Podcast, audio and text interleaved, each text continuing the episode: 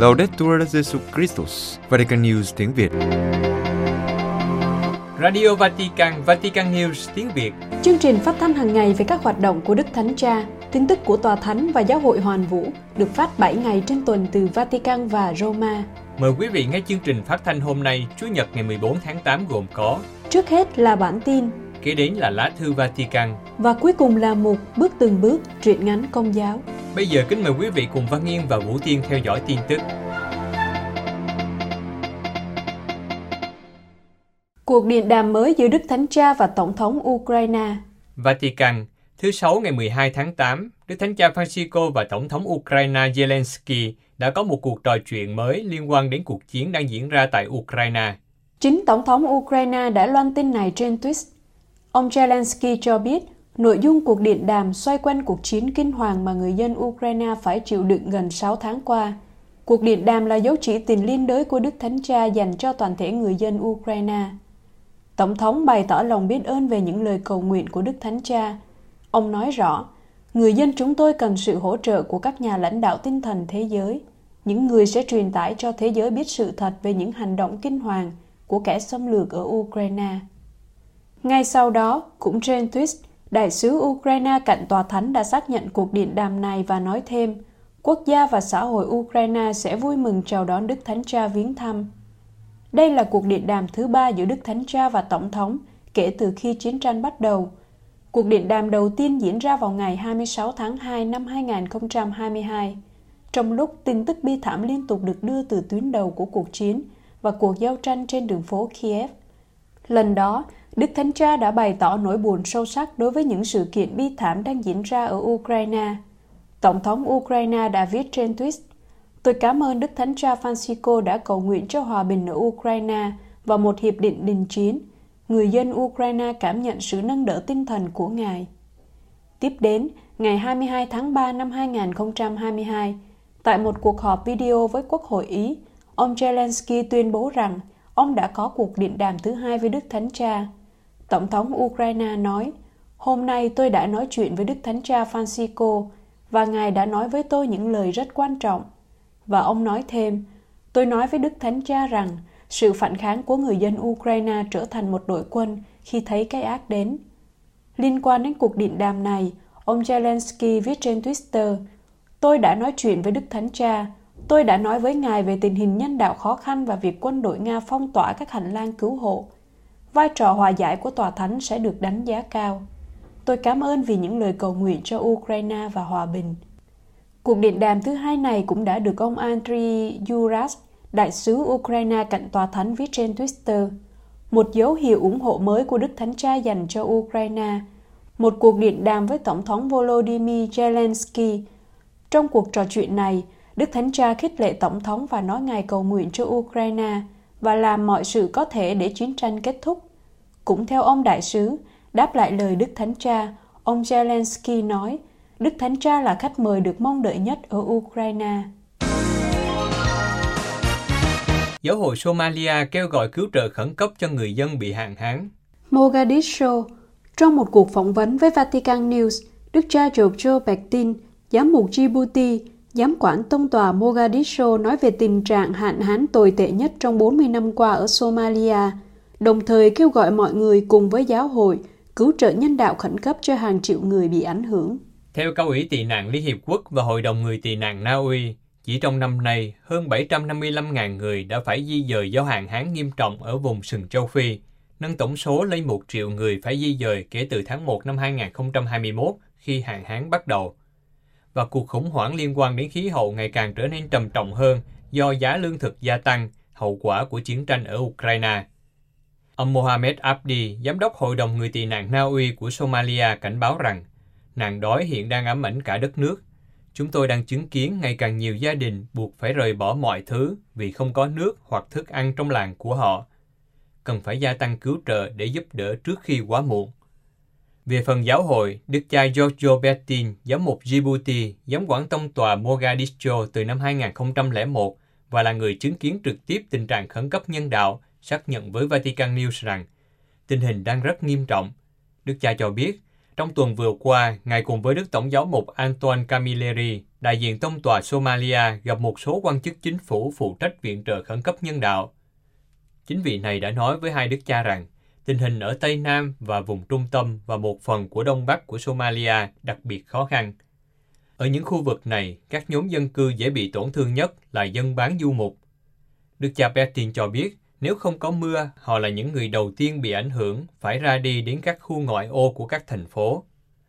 Theo Đức cha, hoạt động cứu trợ càng trở nên khó khăn do chính phủ điều hành đất nước yếu kém và một số vùng đang nằm trong tay các nhóm vũ trang. Trong nhiều năm qua Caritas địa phương hoạt động cùng với các tổ chức Somalia, giáo hội công giáo đã tích cực trong các hoạt động cứu trợ. Và trong giai đoạn đặc biệt khó khăn này, qua Vatican News, Đức cha Bertin kêu gọi mọi người thể hiện tình liên đới quốc tế với Somalia, cụ thể là cùng với Caritas quốc tế, trợ giúp khẩn cấp cho quốc gia châu Phi này. Hơn một triệu trẻ em và thanh thiếu niên Argentina bỏ một bữa ăn trong ngày. Argentina, hơn một triệu trẻ em và thanh thiếu niên ở Argentina đã bỏ ít nhất một bữa ăn trong ngày do thiếu tiền, theo một cuộc khảo sát mới của UNICEF. Tình huống tương tự cũng xảy ra với hơn 3 triệu người lớn.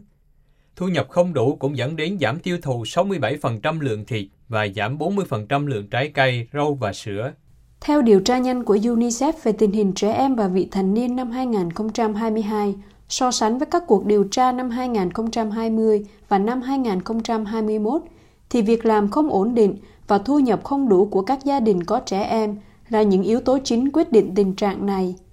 Theo khảo sát này, cứ ba hộ gia đình thì có một hộ không thể trang trải các chi phí hiện tại và 50% không thể trang trải chi phí học tập, bao gồm cả việc mua sách và tài liệu. Việc thiếu các nguồn lực cũng ảnh hưởng đến sức khỏe. Cứ bốn gia đình thì có một gia đình ngừng đi khám bác sĩ hoặc nha sĩ, gần 20% ngừng mua thuốc. Ngoài ra, hơn 30% phải dùng đến tiền tiết kiệm hoặc xin tiền người thân để đáp ứng các nhu cầu cơ bản.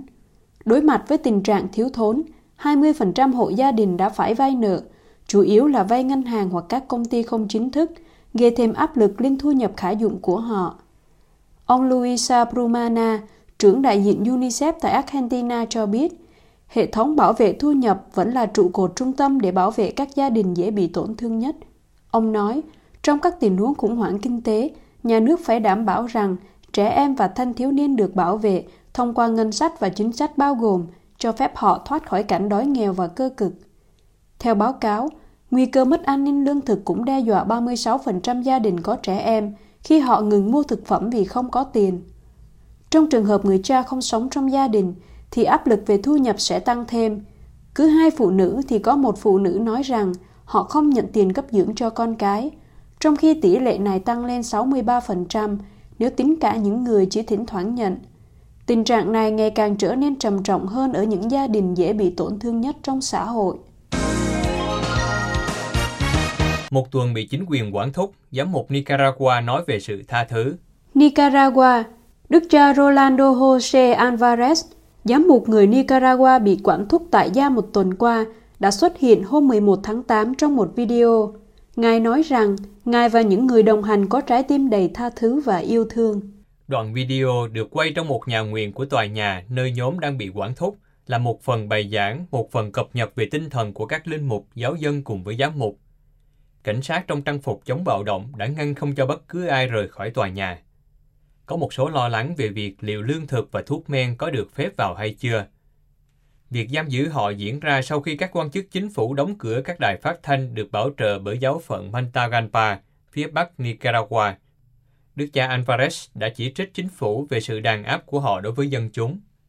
Chính phủ đã buộc tội giám mục tổ chức các nhóm bạo lực và khuyến khích họ thực hiện các hành vi thù hận đối với dân chúng. Trong video, Đức cha Alvarez đề cập đến tin mừng trong ngày, mời gọi chúng ta tha thứ đến 70 lần 7 khi đề cập đến những kẻ bắt giữ nhóm và hoàn cảnh hiện tại của họ. Ngài nói, chúng tôi đang nói chuyện với nhau, chính xác là về tình trạng của trái tim chúng tôi. Chúng tôi muốn nói với anh chị em rằng, trái tim của chúng tôi tràn đầy yêu thương và chúng tôi đang bình an. Trái tim của chúng tôi đầy tràn sự tha thứ, đó là lý do tại sao chúng tôi bình an. Trái tim của chúng tôi đầy tràn lòng thương xót của Thiên Chúa, và vì vậy chúng tôi được bình an. Cuộc bắt hại người công giáo vẫn tiếp tục diễn ra tại Nicaragua. Trong một bức thư, Tổng giáo phận Maragua cho biết chính quyền cảnh sát quốc gia đã đình chỉ một đám rước và các sự kiện tôn giáo khác xung quanh lễ Đức Mẹ lên trời với lý do an ninh. Thay vào đó, Tổng giáo phận kêu gọi ăn chay và tham gia cầu nguyện, lần hạt và thánh lễ tại nhà thờ Managua vào ngày 13 tháng 8 với Đức Hồng Y Leopoldo Brenes. Quý vị vừa theo dõi bản tin ngày 14 tháng 8 của Vatican News tiếng Việt. Vatican News tiếng Việt. Chuyên mục Lá thư Vatican. Đức Hồng Y Pietro Parolin và những vấn đề quanh cuộc chiến ở Ukraine.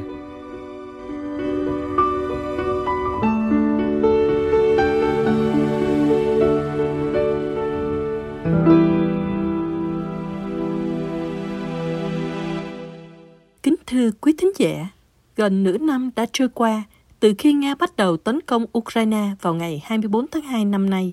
Đức Thánh Cha Francisco đã nhiều lần lên tiếng về cuộc chiến tranh này, đặc biệt là những lời Ngài kêu gọi hãy tìm một giải pháp bằng đường lối đối thoại, thương thuyết. Nhưng lời của Ngài giống như những tiếng kêu trong hoang địa. Chưa có dấu hiệu nào cho thấy chiến tranh sắp chấm dứt. Đức Hồng Y Parolin, Quốc vụ Khanh Tòa Thánh, đã đưa ra những nhận định từ phía Tòa Thánh trước tình trạng trên đây. Mới đây, trong số ra tháng 8 này, tạp chí Limes có nhiều uy tín ở Ý về địa lý chính trị đã đăng cuộc phỏng vấn Đức Hồng Y Pietro Parolin, cánh tay phải của Đức Thánh Cha, về những vấn đề liên quan đến cuộc chiến tranh này, đặc biệt là lập trường của Tòa Thánh.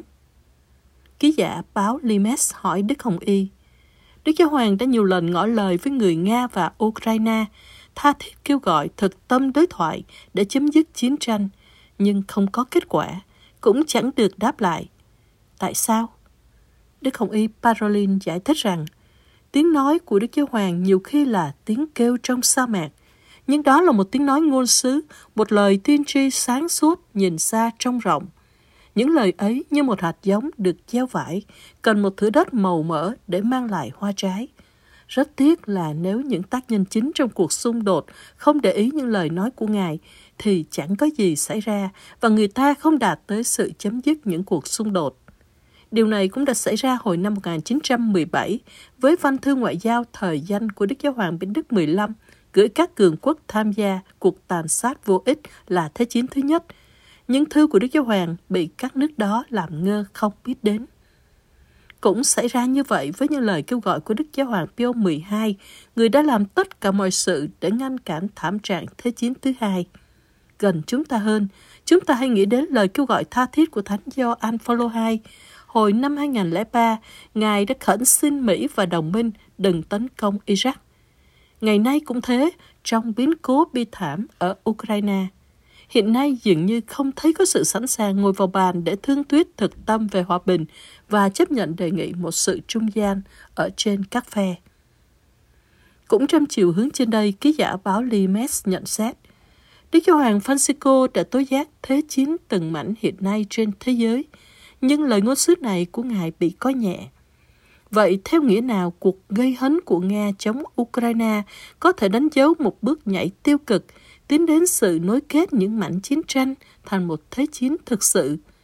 Đức Hồng Y Quốc vụ Khanh Tòa Thánh nhận xét rằng chiến tranh tại Ukraine liên hệ tới chúng ta vì những lý do khác nhau, nhất là vì đây là một cuộc xung đột giữa lòng Âu Châu, giữa các nước theo Kitô giáo, khởi xướng do một nước có vũ khí hạt nhân với khả thể cụ thể là tình trạng vụt khỏi tay. Bạn có lý khi nhận xét chiến tranh Ukraine này có thể có một bước nhảy tiêu cực tiến tới sự liên kết những mảnh chiến tranh thành một cuộc chiến tranh thế giới đích thực. Tôi không nghĩ chúng ta chưa thể tiên đoán hoặc tính toán hậu quả của những gì đang xảy ra. Hàng ngàn người chết, các thành thị bị tàn phá, hàng triệu người di tản, môi trường thiên nhiên bị phá hủy, nguy cơ đói kém trên thế giới vì thiếu ngũ cốc tại bao nhiêu nơi trên trái đất, cuộc khủng hoảng năng lượng. Và Đức Hồng Y đặt câu hỏi, làm sao người ta có thể không nhận ra rằng câu trả lời duy nhất có thể, con đường duy nhất có thể thực hiện viễn tượng duy nhất có thể tiến hành là ngưng võ khí và thăng tiến một nền hòa bình công chính và lâu bền.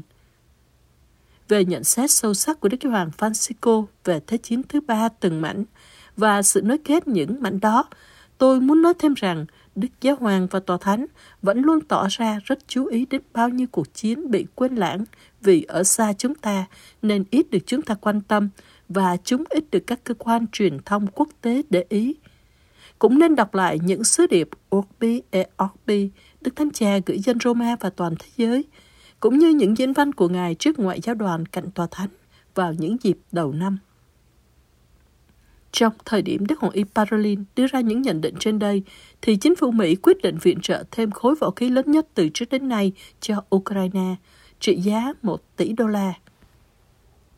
Kể từ tháng 3 đến nay, đã 13 lần Mỹ gửi giúp vũ khí như thế, tổng cộng gần 10 tỷ đô la.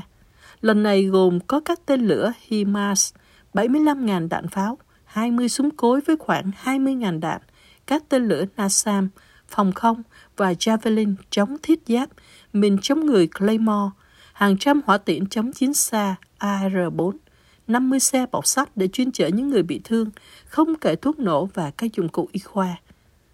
Số vũ khí này có thể không phải chỉ được sử dụng ở Ukraine. Trong thời gian gần đây, nhiều cơ quan truyền thông của Mỹ đã tố giác nhiều súng đạn Mỹ được đưa tới Ukraine đã nuôi dưỡng nạn buôn bán vũ khí bất hợp pháp. Một nguồn tin được đài truyền hình CBS News tiết lộ rằng hồi tháng 4 năm nay, chỉ có 30% khí giới Mỹ và các nước phương Tây cung cấp cho Ukraine được đưa tới tay các binh sĩ nước này. Sau những tin đó, quân đội Mỹ đã gửi một vị tướng đến Ukraine để kiểm soát và theo dõi vô số võ khí được viện trợ cho quân đội Ukraine. Việc cấp thiết gợi thêm các vũ khí mới dường như chứng tỏ các lực lượng quân đội Ukraine đang gặp thêm khó khăn. Liên quan tới vấn đề vũ khí, ký giả báo Limes hỏi Đức Hồng Y Quốc vụ Khanh về vấn đề vũ trang cho Ukraine chống lại Nga. Đức Hồng Y Parolin minh xác rằng những quyết định cụ thể là điều thuộc thẩm quyền của các chính phủ. Nhưng không được quên rằng sự giải giáp là câu trả lời duy nhất và thích hợp cho những vấn đề như thế như giáo hội vẫn dạy. Ví dụ nên đọc lại thông điệp Pacem in Terris, hòa bình dưới thế của Thánh Gioan 23.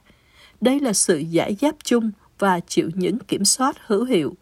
Theo nghĩa này, tôi thấy không đúng khi yêu cầu người bị gây hấn hãy từ bỏ võ khí trước khi hỏi người đang tấn công nạn nhân ấy.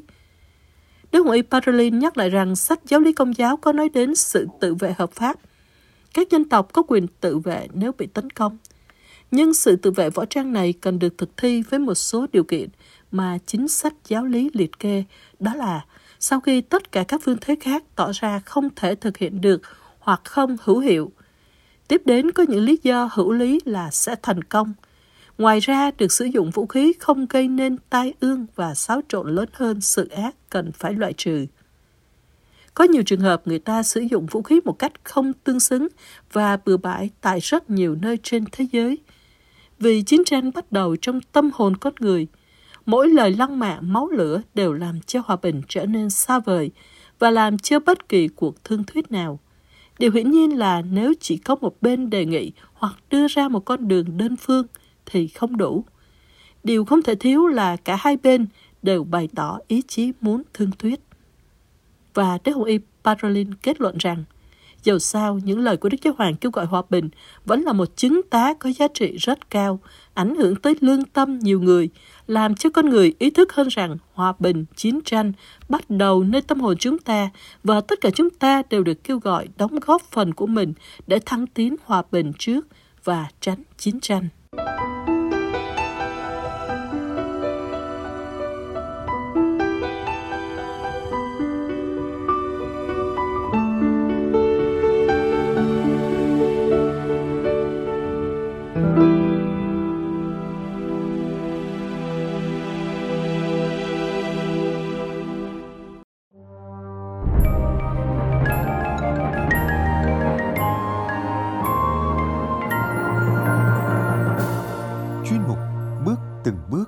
Chuyện ngắn nhà đạo của Vatican News tiếng Việt.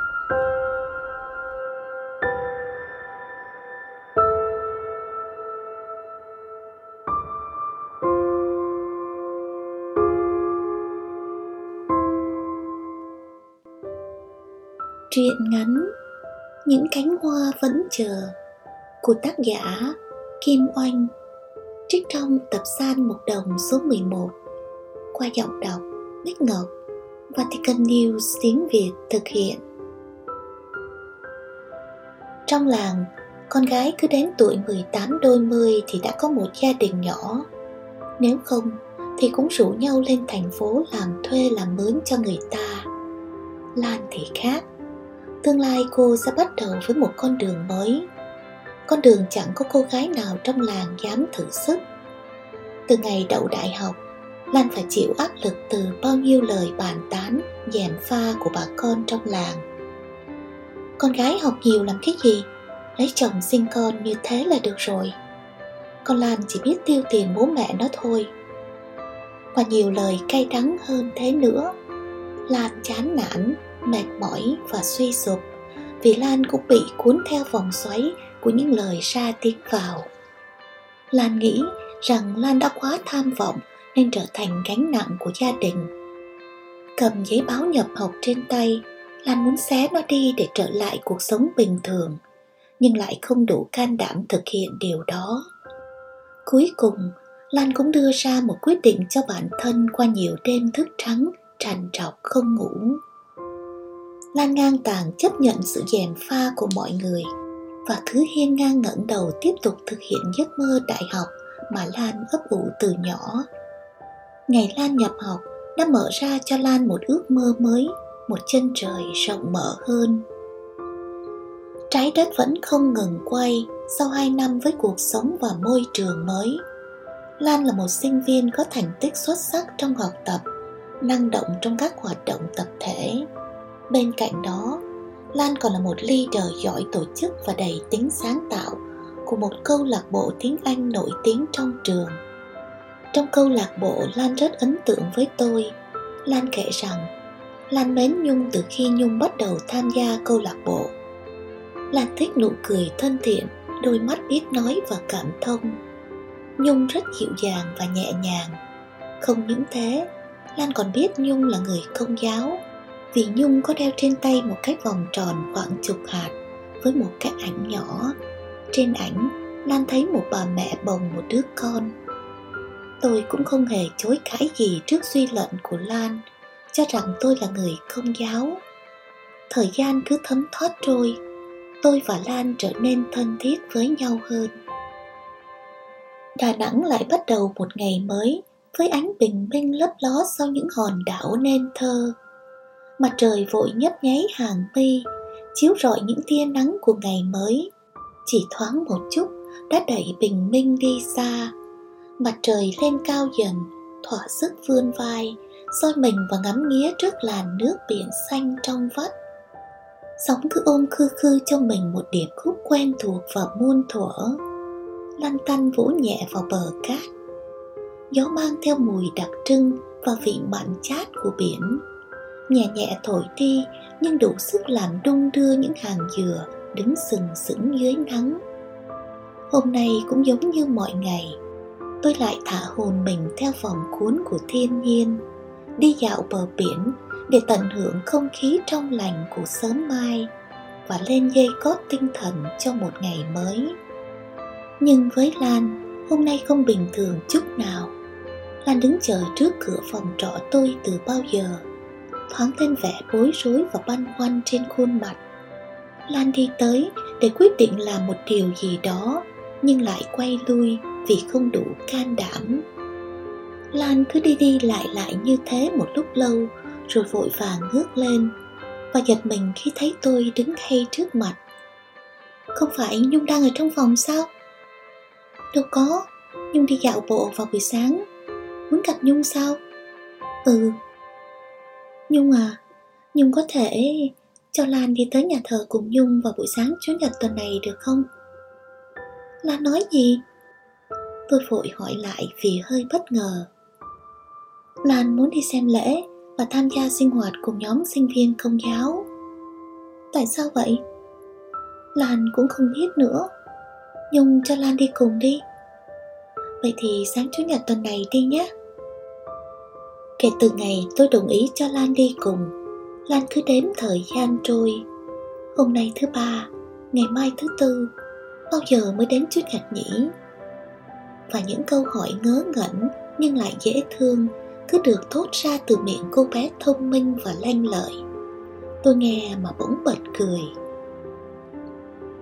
Vòng lân chuyển của vũ trụ vẫn không ngừng quay Ngày Chủ nhật mà Lan mong chờ cũng tới Lan dậy thật sớm, Sửa soạn mọi thứ Và đứng chờ tôi trước cửa phòng trọ Chưa tới giờ hẹn Nhưng mà Lan đã có mặt nên tôi cũng phải vội vàng chuẩn bị mọi thứ Để đi cùng Lan tới nhà thờ Lan ơi, sáng nay có dân hoa Dân hoa là sao?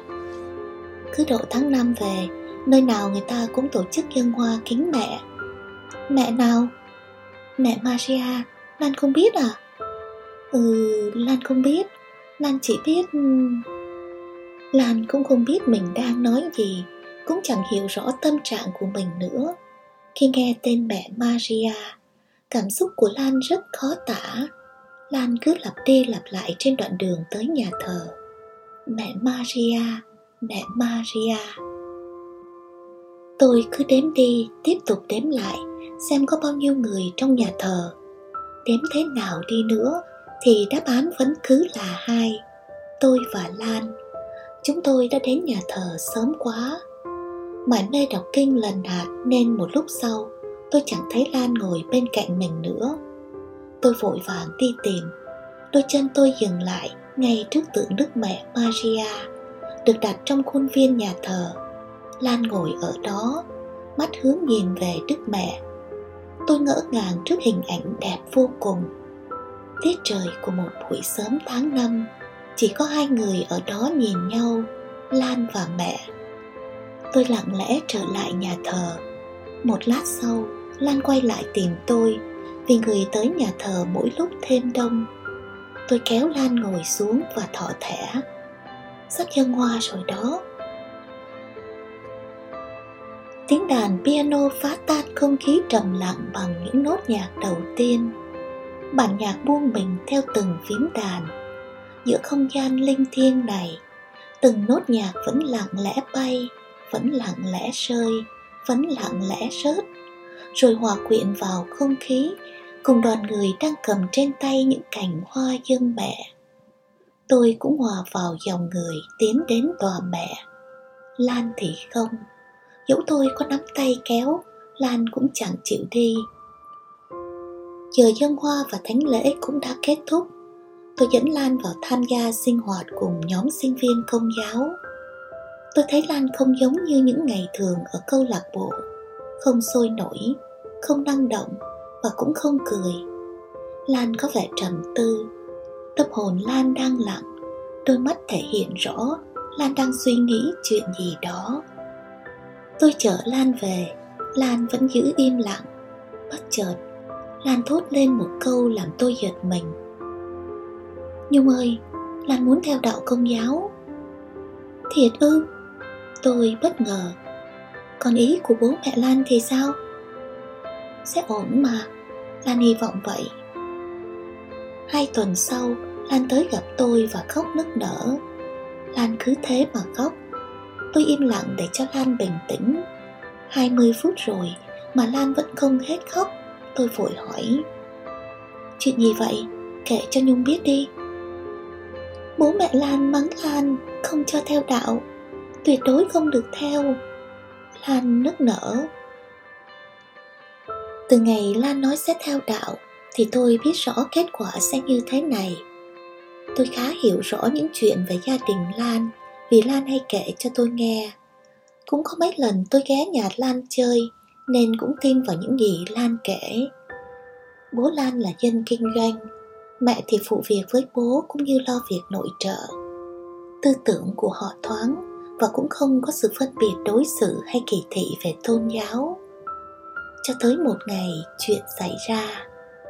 Bố Lan có một nhầm lẫn gì đó với khách hàng, chút xích mích nhỏ thôi nhưng ông ấy cứ cố làm cho nó lớn chuyện thêm không những thế ông ấy còn dùng những lời thâm độc thô bạo để mắng nhiếc và chửi rủa bố lan vì ông ấy là người có đạo nên bố mẹ lan đâm ra ghét đạo bố mẹ lan không muốn chuyện gia đình mình dính líu tới đạo công giáo nên sau này tôi ra thăm nhà lan thì không còn nhận được sự tiếp đón nồng hậu cho lắm Lan là đứa con biết nghe lời bố mẹ Nên đành chạy tới phòng tôi mà khóc nức nở Phượng bắt đầu nở, ve bắt đầu râm ran trên những hàng cây. Chúng tôi ngậm ngùi chia tay nhau trong ngày lễ tốt nghiệp. Tôi bắt đầu cuộc đời tập tu ở Huế. Lan thì ở nhà dạy thêm kiếm tiền, cũng như giúp phụ đạo cho các em ở trong làng. Khoảng 5 tháng sau, Lan quyết định vào Sài Gòn để lập nghiệp.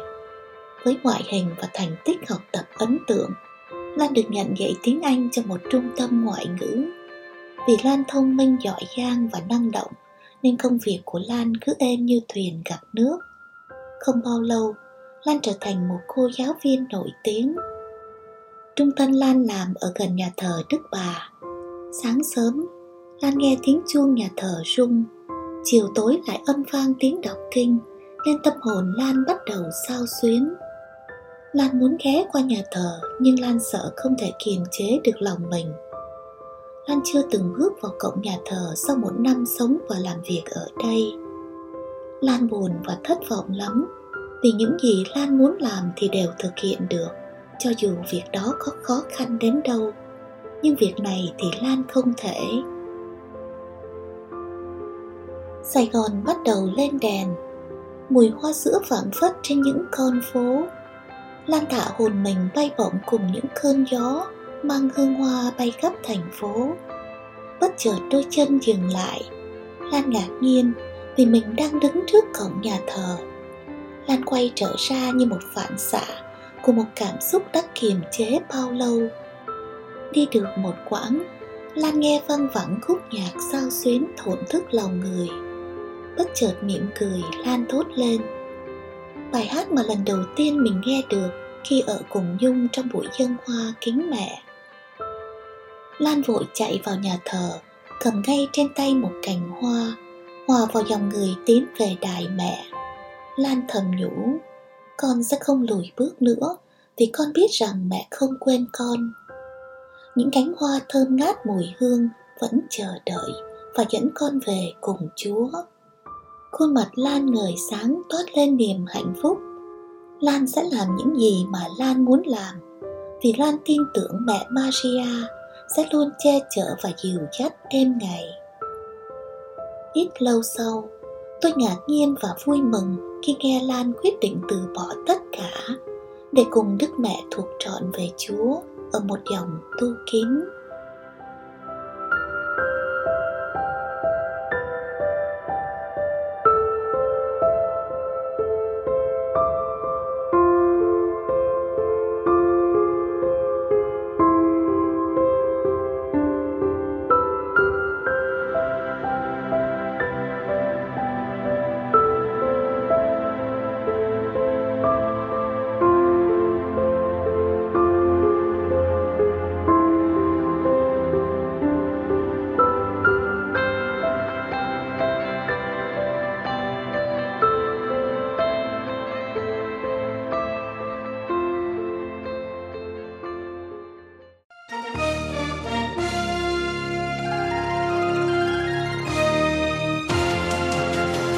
Cảm ơn quý vị đã chú ý lắng nghe chương trình Radio Vatican của Vatican News tiếng Việt. Xin Thiên Chúa chúc lành cho quý vị và toàn gia quyến. Laudetur Jesu Christus, ngợi khen Chúa Giêsu Kitô.